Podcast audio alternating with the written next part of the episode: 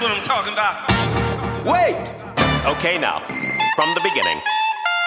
Hit it, boys. Well, my friend Matt Hudson, how are you? Welcome to Market Matters. I'm doing fantastic. Thanks, Adam. Nice to see you today. You too, bud. You know, we're uh, kicking off the latest Market Matters here. It has been such a kind of headline period. There's been so many headlines since the last time. Yeah. And it seems like it's really worth kind of diving into some of the important statistics that are happening. And I want to ask you about those. But as we get started, we always want to make sure that this podcast is really just useful to people who are trying to make decisions about buying or selling a home in Colorado today. And so in order to make that really fruitful, I just want to help people reframe kind of the construct that we've been giving. We're sort of at this intersection in the economy. There's a sense in which I think in, in past episodes, you and I have talked about kind of throwing a baseball up in the air. And at one point that baseball's going up, at another point it's going down, but there's a moment where it's not going anywhere. It just sits in inertia. And this market continues to be that. I think the way you and I have described it is sort of the unstoppable force hits the immovable object. And those two things, really, we don't have that figured out yet. Created a super volatile week on the bond market, which I want to talk about, and creates, I think, some really good, useful insights for home buyers and sellers today, and for the agents that are helping those folks out. But before we get into that, I'm always just eager to kind of hear what's happening exactly in the real estate market. So you're, you're kind of a stats guru. You've been loving these stats for twenty years. Dive in a little bit and tell us kind of what's caught your eye lately. What what do we need to know? What's interesting?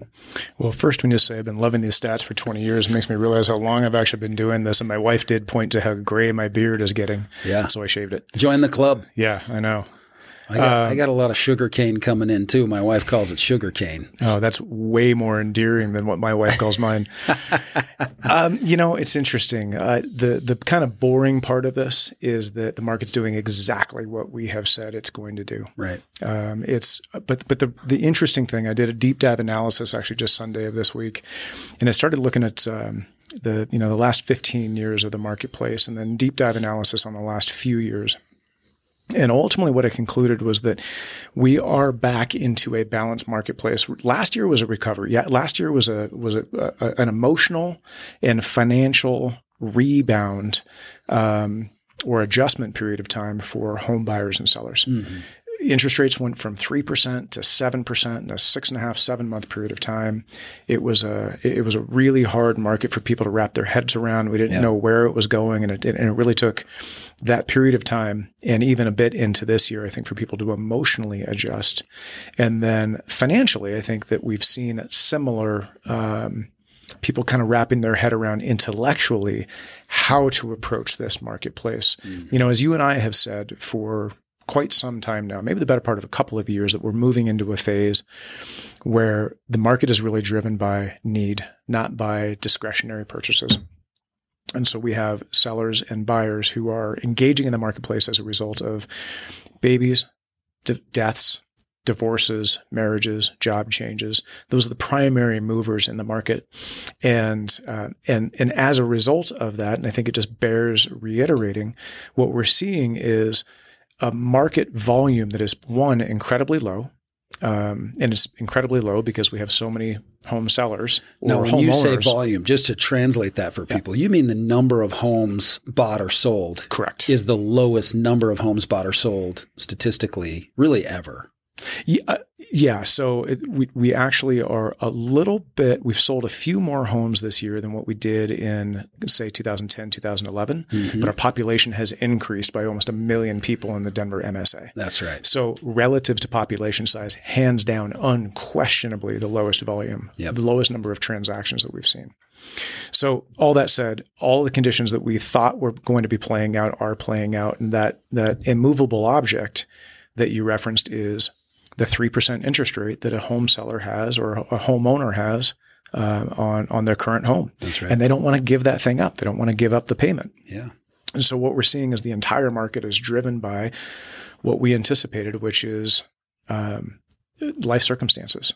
And the good news is, I believe, with a million more people in the market and seeing the lowest volume of transactions that we've ever seen, relative to population size.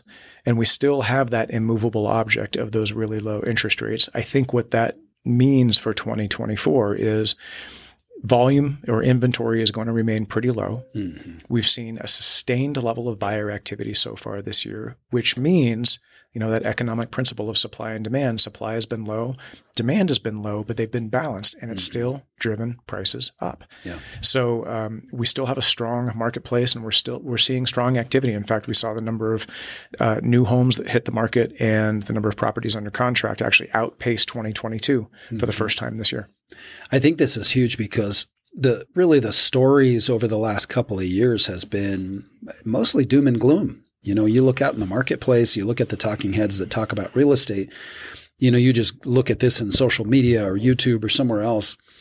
People are talking about an imminent real estate crash since about twenty twenty, and they continue to talk about it. Here we are at the end of twenty twenty-three. I see the rhetoric continuing to grow, and I understand why folks are saying that. I think what they're missing about how real estate works today is the immovable object. Mm-hmm. Every market before this has been a market that that experienced, or any market, I should say, that experienced a real estate crash. What do I mean by crash? I mean a retrace of value at least fifteen percent or greater. Anytime you've ever seen fifteen percent or greater, it was happening because people were having trouble making payments. Well, now with, with eighty percent of the market, and it's maybe not quite eighty, but um, certainly it's eighty that are at five percent or less, but some massive percentage of the market is actually at four percent or less. I believe the number is seventy-two percent. Um, that keeps so many people comfortable in their payment. It's almost impossible for them to lose that payment because they don't have a better choice. There's not anywhere, they can't vacate and go find a better payment anywhere in the marketplace. So because of that phenomenon, that tends to hold people in their homes, just as you said. I think what's remarkable about the sto- the story, if we were to kind of have some scales in front of us and the good stories on one side and the bad stories on the other, I think most people would say the bad stories outweigh the good stories, and that's true. We do see things like political turmoil and class struggle and interest, unprecedented interest rate moves and liquidity crises and bank failures and the potential for World War Three. All these things are over on the bad side. What is on the good side that's keeping us chopping sideways? I think it's the consumer. The consumer throughout this economy has remained incredibly resilient. And I just don't think people have really ever had a background where they've been able to look at consumers' asset values and understand that as a result of the savings, the investment uh, benefits, the uh, home value, the current low payment if they're a homeowner, all these things coming together are keeping the consumer buoyed. And that is really what's sort of describing why we haven't seen these shoes drop yet. It's the one sector of the economy that remains hopeful. I think we should talk about that. Maybe we'll get that to the end, but I'm interested to know, just as you're sort of perusing um, uh, statistics and or movements in the graphs, is there anything else you think just the average consumer should be aware of? Anything useful?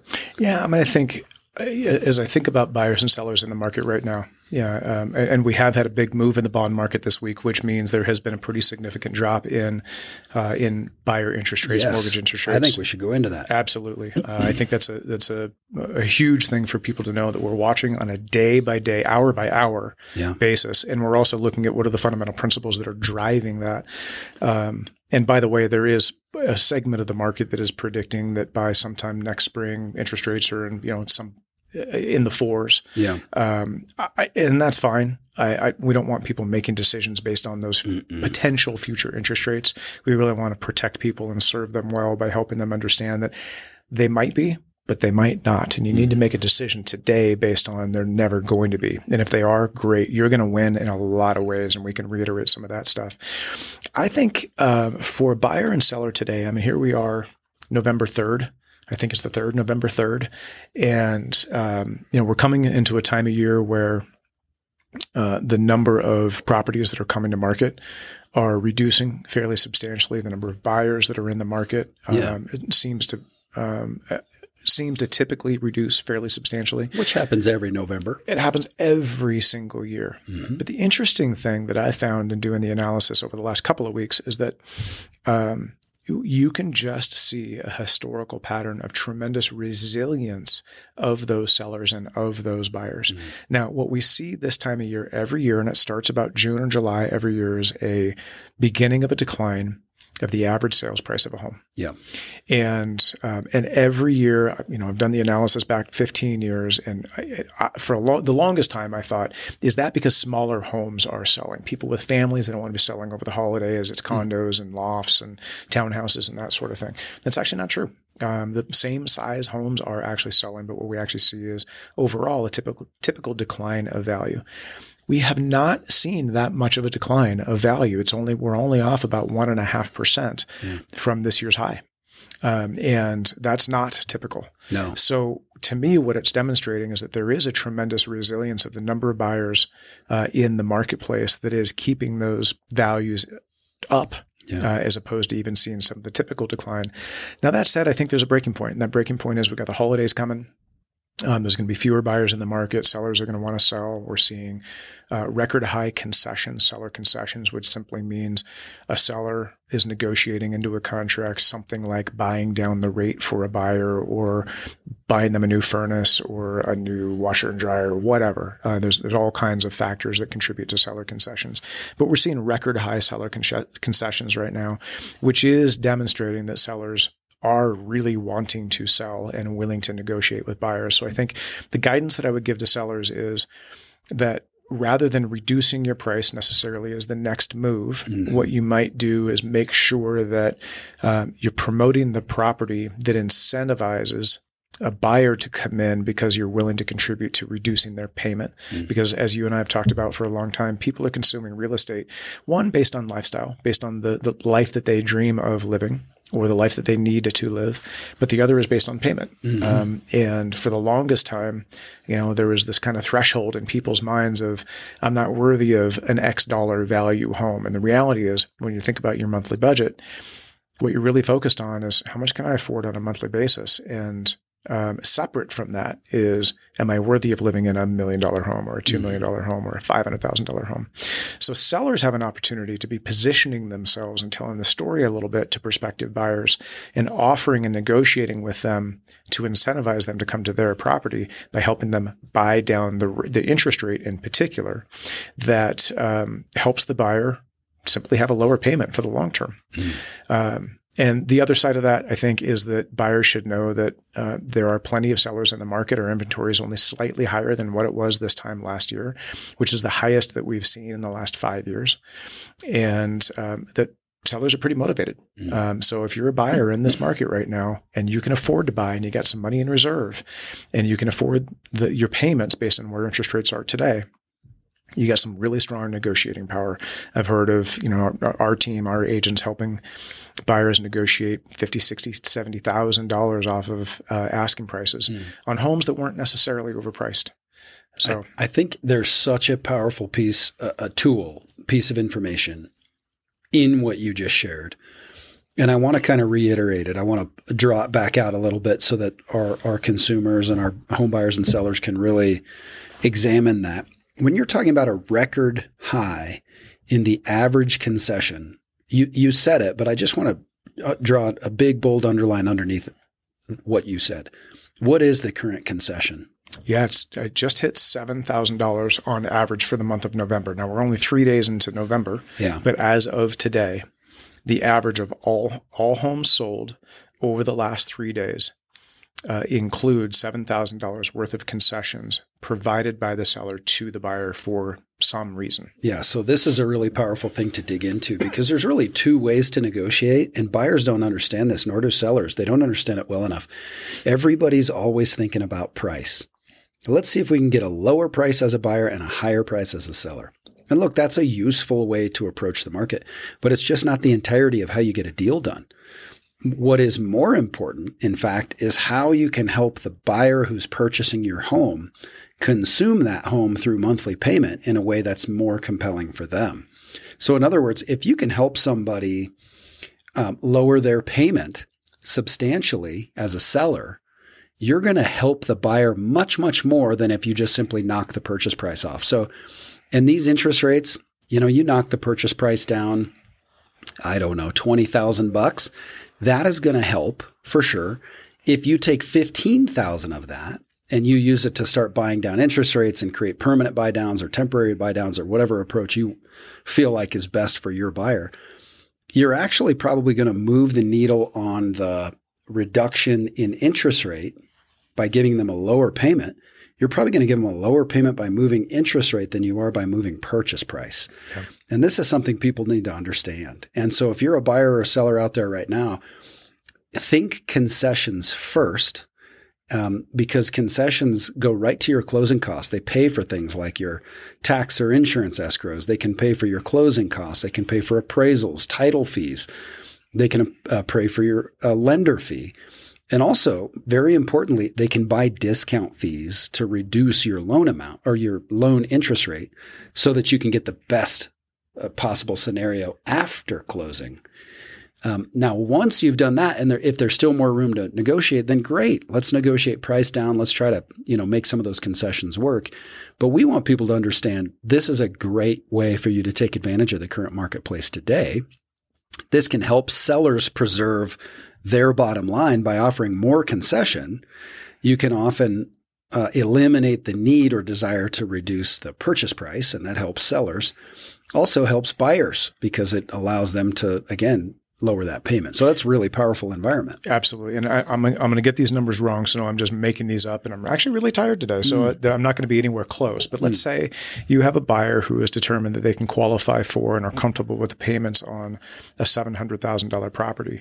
One of the ways that this concept may potentially contribute to buyers buying the home that they really want to purchase is, rather than buying the seven hundred thousand dollars property at today's prevailing interest rates, you might be able to look at a nine hundred thousand dollars property, get a big concession from that seller, buy down the interest rates, and have the same payment that you would have had on the seven hundred thousand dollars property.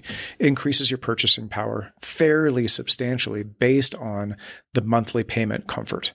Yeah. So, I, I, you know, the, the, you got to work with a lender and really run through those numbers and do a financial analysis and make sure that that's best for your family long term. Right. But uh, it, it's a really powerful concept that I think is missed mostly because most of the the The real estate agents in this industry are very part-time, and mm-hmm. they don't think about this sort of thing, and they don't investigate, and they're not peeling back the layers of how do they really serve consumers and really act as a consultant. Yep. And um, and so as a as a home buyer, as a home seller, just make sure that you are working with somebody who is a highly proficient expert at this industry, because they can help save you hundreds of thousands of dollars and and really make phenomenal long-term decisions on what's best for you and your family. I think that's well said.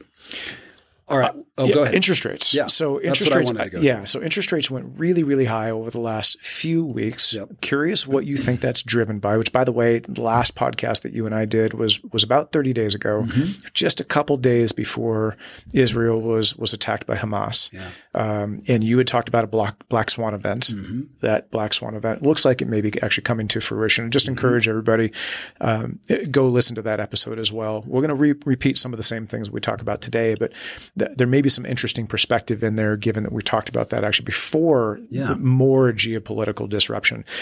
Over the last couple of weeks, we've seen interest rates really bump up. Mm-hmm. I'm curious both um, why that is, without getting too technical, why that is, and then what's happened this week, because they've come down as rapidly as I've seen in probably two decades. Yeah. Well, I think it's safe to say this is probably one of the most volatile weeks on the bond market. Um, certainly in, in my memory, uh, I have not pulled charts back to figure out when the last time we saw this much movement occur. But just to summarize for everybody, you know, if you coming out of the end of last week, coming out of, you know, call it the end of October, roughly, you were looking at um, interest rates in treasury bills, the, the uh, T-bill, uh, that were approaching five percent and approaching it very, very quickly. And in fact, very briefly went over five percent and then immediately traded back below that. That resulted in much higher consumer rates, mortgage rates, credit card rates, everywhere else. Um, and w- we can talk about why that happened. But before I do, I want to circle back to how now we are just a week later, not even quite a week later. And in this interim week, in just three to four business days, we've actually seen that same bond market pull back about fifty basis points back down into about the mid four fours area. I think as we're uh, speaking today, last I looked just moments ago, it was trading still just above four point five five, which is going to be a serious level of support. And it'll be interesting to watch what happens. It's too early to call this a reversal. This is not a policy reversal. It's not a reversal in sentiment yet. But I do think it's interesting to recognize that the pullback, the drop, came really as a result of the jobs report. Mm. And the jobs report was substantially different or meaningfully different um, than what many expected it to be in terms of unemployment uh, on the marketplace. It seems to me um, that when we look at a number of different inputs from the bond market, geopolitical inputs, as we've talked about before, black swans, wars, Uh, foreign settlements through what we call the eurodollar process or the petrodollar process, all of these things coming together really seem to indicate, I think, a couple of things. And again, I admit it's probably a little early to have a real take. And so I say this with humility. I, I, these aren't, this is by no means a prediction, um, uh, just a couple days into a move like this. But one thing I will say is it seems to me Uh, as bonds are pulling back and uh, as we see the S and P rising, in fact, that all of this indicates a kind of, um, a, what would you call it, like a hedonic adaptation. What do I mean by that? Well, what I mean is that people are starting to get used to the temperature of the water that we're living in. And, uh, you know, we've got the old adage of how do you boil a frog? You can't just throw them in the boiling water. They'll jump right out. But if you heat it up over time, there are things that seem to sort of shock the system, and the system will react by, for instance, causing bonds to go up towards the five percent range uh, quickly, precipitously, and then immediately pull back. The system starts to normalize and starts to feel like, okay, this isn't breaking anything. We can live this way. This could become our new normal. And that tends to bring people back into just a kind of a state of mind that says, look, I think we can still navigate this. I still believe there is a lot of importance in considering the geopolitical landscape, um, the, the international settlements landscape as well, because those two are, are very much participating in the current uh, bond structures we have. But I am starting to see people going, look, maybe it's time to be buying these bonds, and, and consumers are starting to purchase these bonds. Investors are starting to buy them. And as they buy them, that tends to, that's what's pulling the bond supply off the market and signaling that it's not necessary to be increasing interest rates any further.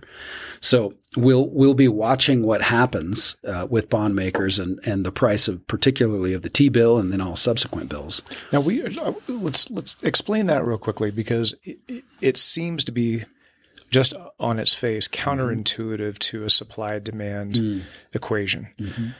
You're saying that more people are buying T-bills, and as a result, prices are actually coming down. Yes, isn't that interesting? Yeah. So wh- just explain that real quickly. I think this is really important for the consumer to understand. Yeah, I'm going to put this very much in layman's terms. So I, I will be skipping some nuance as I explain this, but I think it's helpful to think about this in a supply-demand construct. The, as the U S government is trying to finance its debts and obligations, it creates bonds, which is a promise to uh, if someone will give them money today, that they will pay back tomorrow with an interest rate. That's what a bond is. Now, a long-term uh, pledge from the government is called a bond. A short-term pledge from the government is called a bill. So that's why you sometimes hear us use the phrase bond market or T-bills interchangeably. T-bill, of course, stands for Treasury bill. Mm-hmm. And w- when we're looking at this marketplace, what Uncle Sam is always trying to do is get as much of its debt sold. That is, they're trying to make as much money as possible today and sell everything they need to cover their needs. So think about it this way. If Uncle Sam needs a million dollars, and I think we'd all be very happy if Uncle Sam only needed a million dollars. That's a million dollars a second. A right second, away. Yeah, yeah. A second. If Uncle Sam needed a million dollars today, they'd go out to all consumers and the entire international market. So everybody on earth, they'd say, hey, If if everyone on earth will give us one million dollars today, we will give you back one million dollars plus five percent tomorrow. And that's the pitch there that the bond market is essentially making. Well, as you can imagine, if nobody wants to buy that, if they come out and say, hey, we'll give you a five percent on a million bucks today, and they hear crickets, what are they going to do? they actually have to, because there's no demand for the T-bill, they actually have to increase the interest rate. So now instead of offering five percent, they've got to say, okay, how about six percent? Well, now a couple people are interested. Okay, how about seven percent? Now lots of people are interested. So the United States government is always looking for the lowest interest rate it can sell its debt at. Meanwhile, consumers are always looking for the highest interest they can earn on their investments. So it's the relationship between what the T-bills are being sold for and what the bond market will buy that actually settles out in terms of the interest rate. Now, as I said, there's also policy inputs and a number of sort of financial complexities, including options and things that I'm leaving out of this explanation. But for our purposes, that's a really helpful way to think about the bond market. If interest rates are going up when there's too many bonds, there are too many offerings for too much debt. They can't get it sold. So they start moving up interest rates to entice people to buy more. So what did we see this week? Well, what we saw this week is a strange job report or an unexpected jobs report. And that unexpected jobs report seemed to create an environment sufficient to make bonds buyers feel comfortable buying bonds at lower rates. They started saying, you know what? Well, maybe I don't need five. I'll do it at four and a half. And they've, they're sort of now bidding down. One guy will do it at four point seven five and the next guy four point six two five, the next guy four and a half. And they're kind of moving one another down as they're buying up available bonds. With the implication being that the, the jobs market was indicative of economic instability. That's right. And so people are seeking safety in the most guaranteed form of return on investment, which is these treasury bonds. That's exactly right. Yeah. So people are saying to themselves, well, rather than needing a really high rate of return, I would rather just have some rate of return. And that is a kind of return to normalcy. That's what I'm calling that sort of hedonic adaptation. That's normally been the function of the bond market throughout the last forty years. Um, folks may have heard the phrase flight to security, where investors will say, boy, if something scary is happening, I'm going to sell my stocks and buy bonds to protect myself. This seems to be an indication that that dynamic may be kicking back into play, and bonds are again starting to be seen as Uh, the right place to park money for the long term. Now, relative for for our new listeners, um, tie that back real quickly to what does that mean for interest rates? So as yeah. as treasury bonds are declining, why does that impact interest rates? Yeah, good question. And then ultimately, what does that mean for the housing market? And what we're, you know, that, that's that's just a guess for us of yeah. what does that mean for buyer activity, appreciation, home values, et cetera? Yeah. So it's such an important question to understand. And really what this dynamic is getting at is that if instability is seen and people begin to start buying bonds and it lowers the T-bill, by lowering T-bills, you're lowering the base bill for all consumer interest rates. So anybody who's trying to get a return on investment will have to find some baseline to determine, well, what's what's the starting point? Well, the starting point is considered to be the American Treasury bills market. So when you're buying a bond from the U S government, you're buying what we call the risk-free rate of return. In other words, you're guaranteed to get that returned back to you. And so if that's the case, every bond above that must have more risk because it can't guarantee one hundred percent you're going to get paid back. So the next safest kind of um, bond you can buy is a mortgage-backed securities bond. It's the mortgages. The, the mortgage payments that people make. It's pretty rare that those go under in any significant way. And even when they do, Uncle Sam has tended in the past to backstop those. So mortgage interest rates tend to be just slightly higher than bonds are. So when bonds are at five, you know, T-bills going to five is what pushed the mortgages to eight. Well, now that they're back at four and a half, not surprisingly, mortgage interest rates are about seven and a half today. And so, uh, and credit cards and unsecured lines and everything else is doing the same thing. They're all sort of rising and falling on that basic level that is the bond market.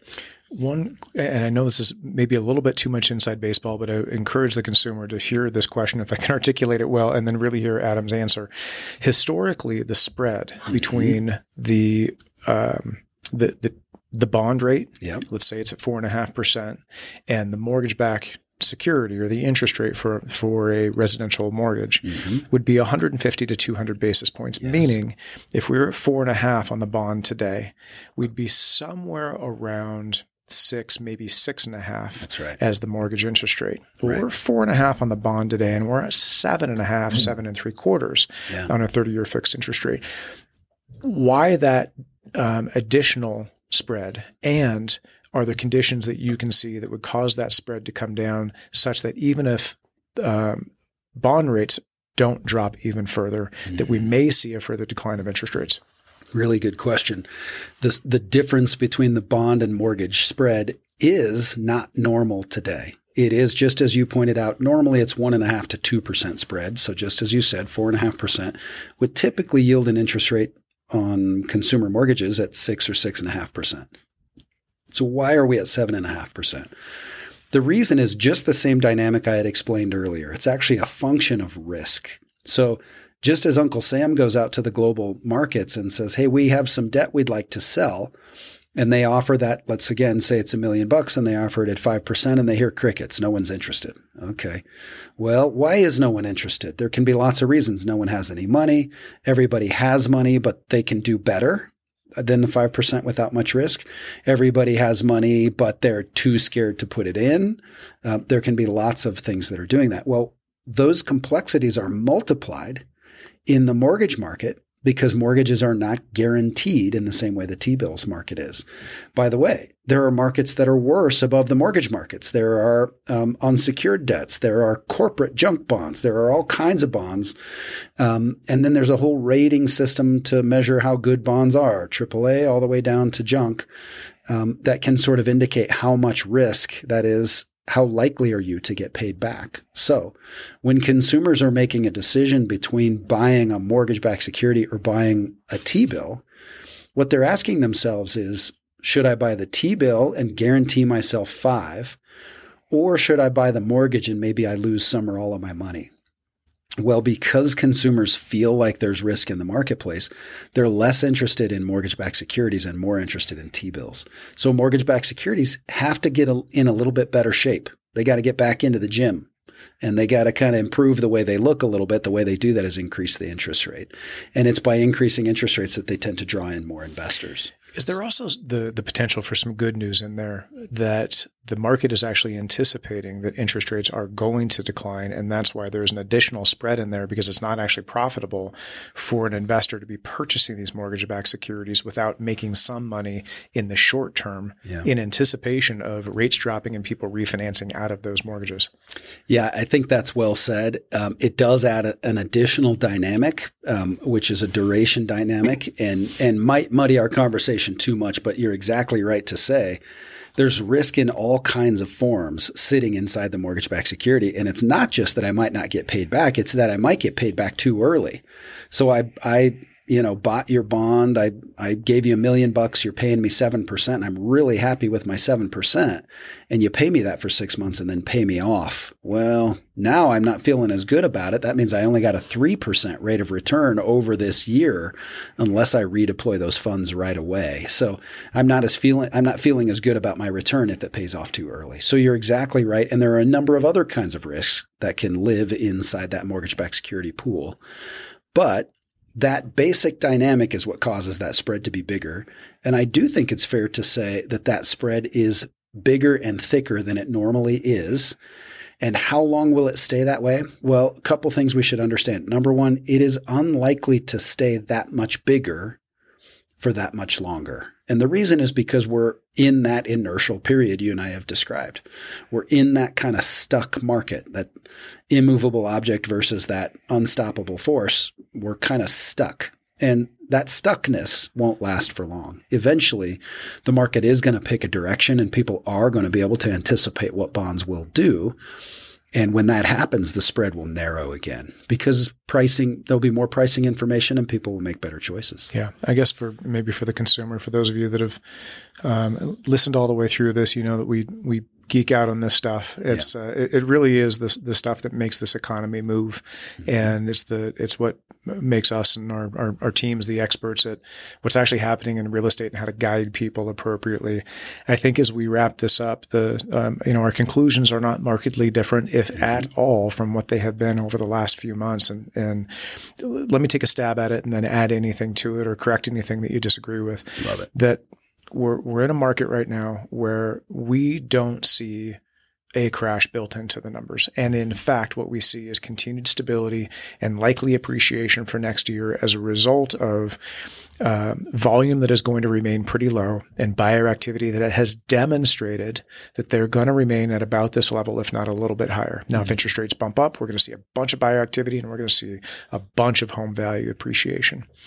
As a buyer today, you want to make sure that you have pretty good job security. So you should mm-hmm. ta- be taking a look at your industry, and there's all kinds of forces that are impacting industries right now, but some job security.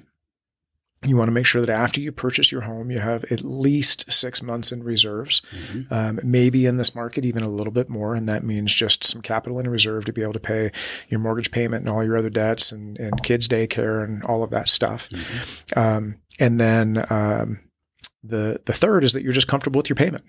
Um, and you should be comfortable with the payment as it exists today based on today's interest rates. Now, again, as we talked about earlier, you might be able to get the seller to uh, to pay down that interest rate, but you should just be comfortable with whatever your starting payment is today, mm-hmm. not hoping for or only being able to be on the razor's edge of affording that property and hoping that you can refinance six or twelve months down the road. Now, if that comes, if that refinance opportunity comes, then great. There's two things that are going to happen for you.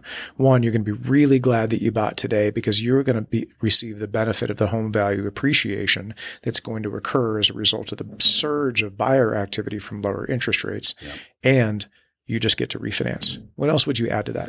Well, I think that that's timeless advice. I don't think I'd add anything to the advice itself for buyer. I think the only other thing I would say is that people really need to consider that um, the advice from the talking heads for about the last eight years has been wait.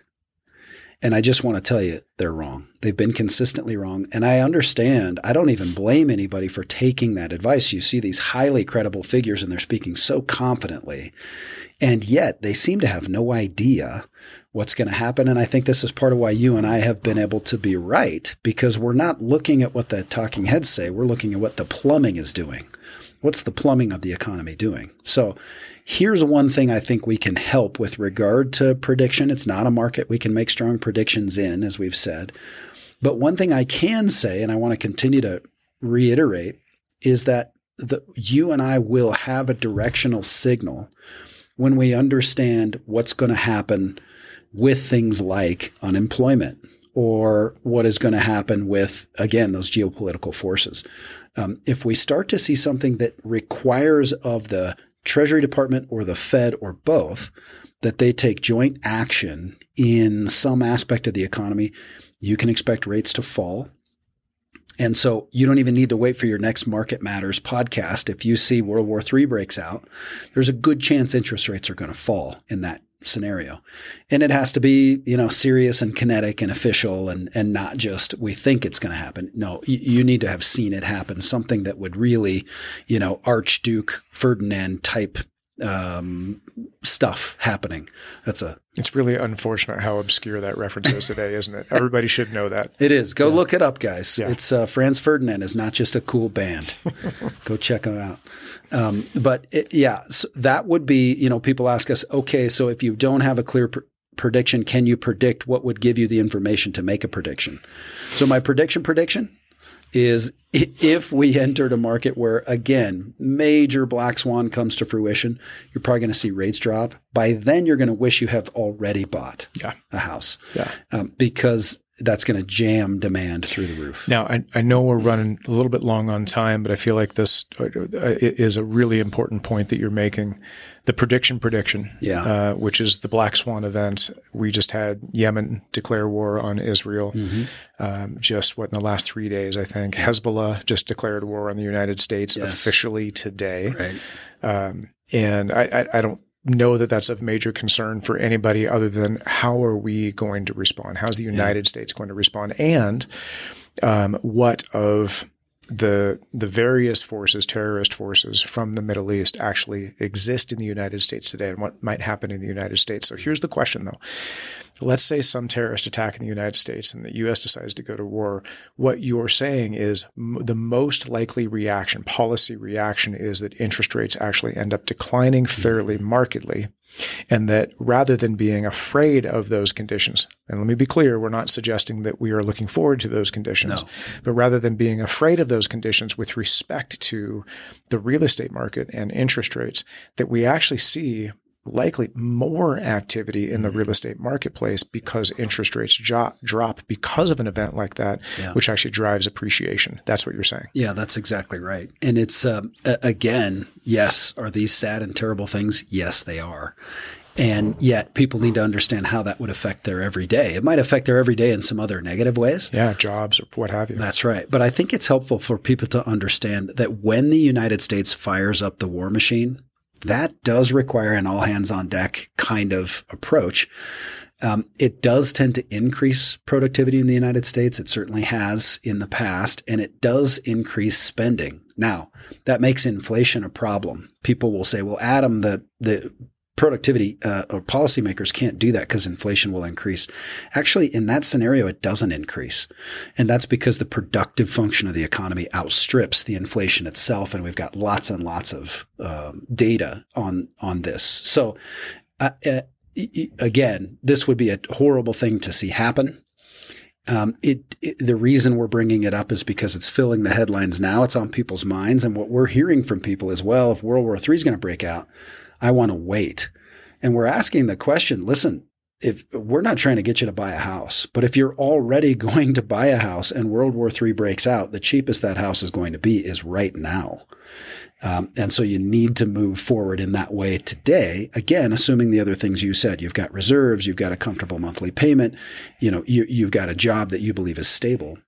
Um, but all of while those forces tend to be disruptive, they also tend to be very focusing forces. So the disruption in our nation tends to be two, three weeks. And then everybody's kind of focused on what to do next. And really you start to see the, the productivity function of the economy rise. Yeah. The, and the one other thing I, I neglected to say was that um, make sure as a buyer that you're buying for the long term yes, right now as well. That's right. This is not a market to be – there's so many variables that, as Adam and I are saying, we cannot predict. We don't know where the economy is going. We don't know where the world's going right now.